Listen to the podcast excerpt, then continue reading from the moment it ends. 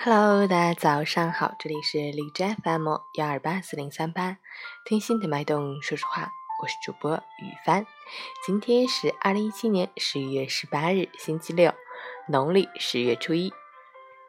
今天是寒衣节，又称十月朝、祭祖节、明阴节，民众称为鬼头日。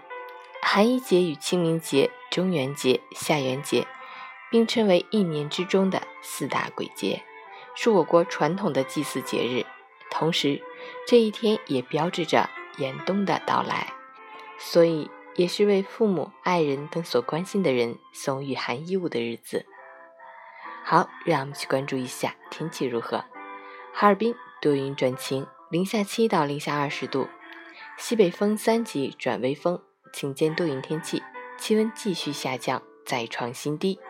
天冷路滑，需做好防寒保暖措施，同时要多喝温开水，多吃蔬菜水果，谨防感冒等疾病的发生，出行注意交通安全。截止凌晨6时，海市的 AQI 指数为20， PM2.5 为15，空气质量优。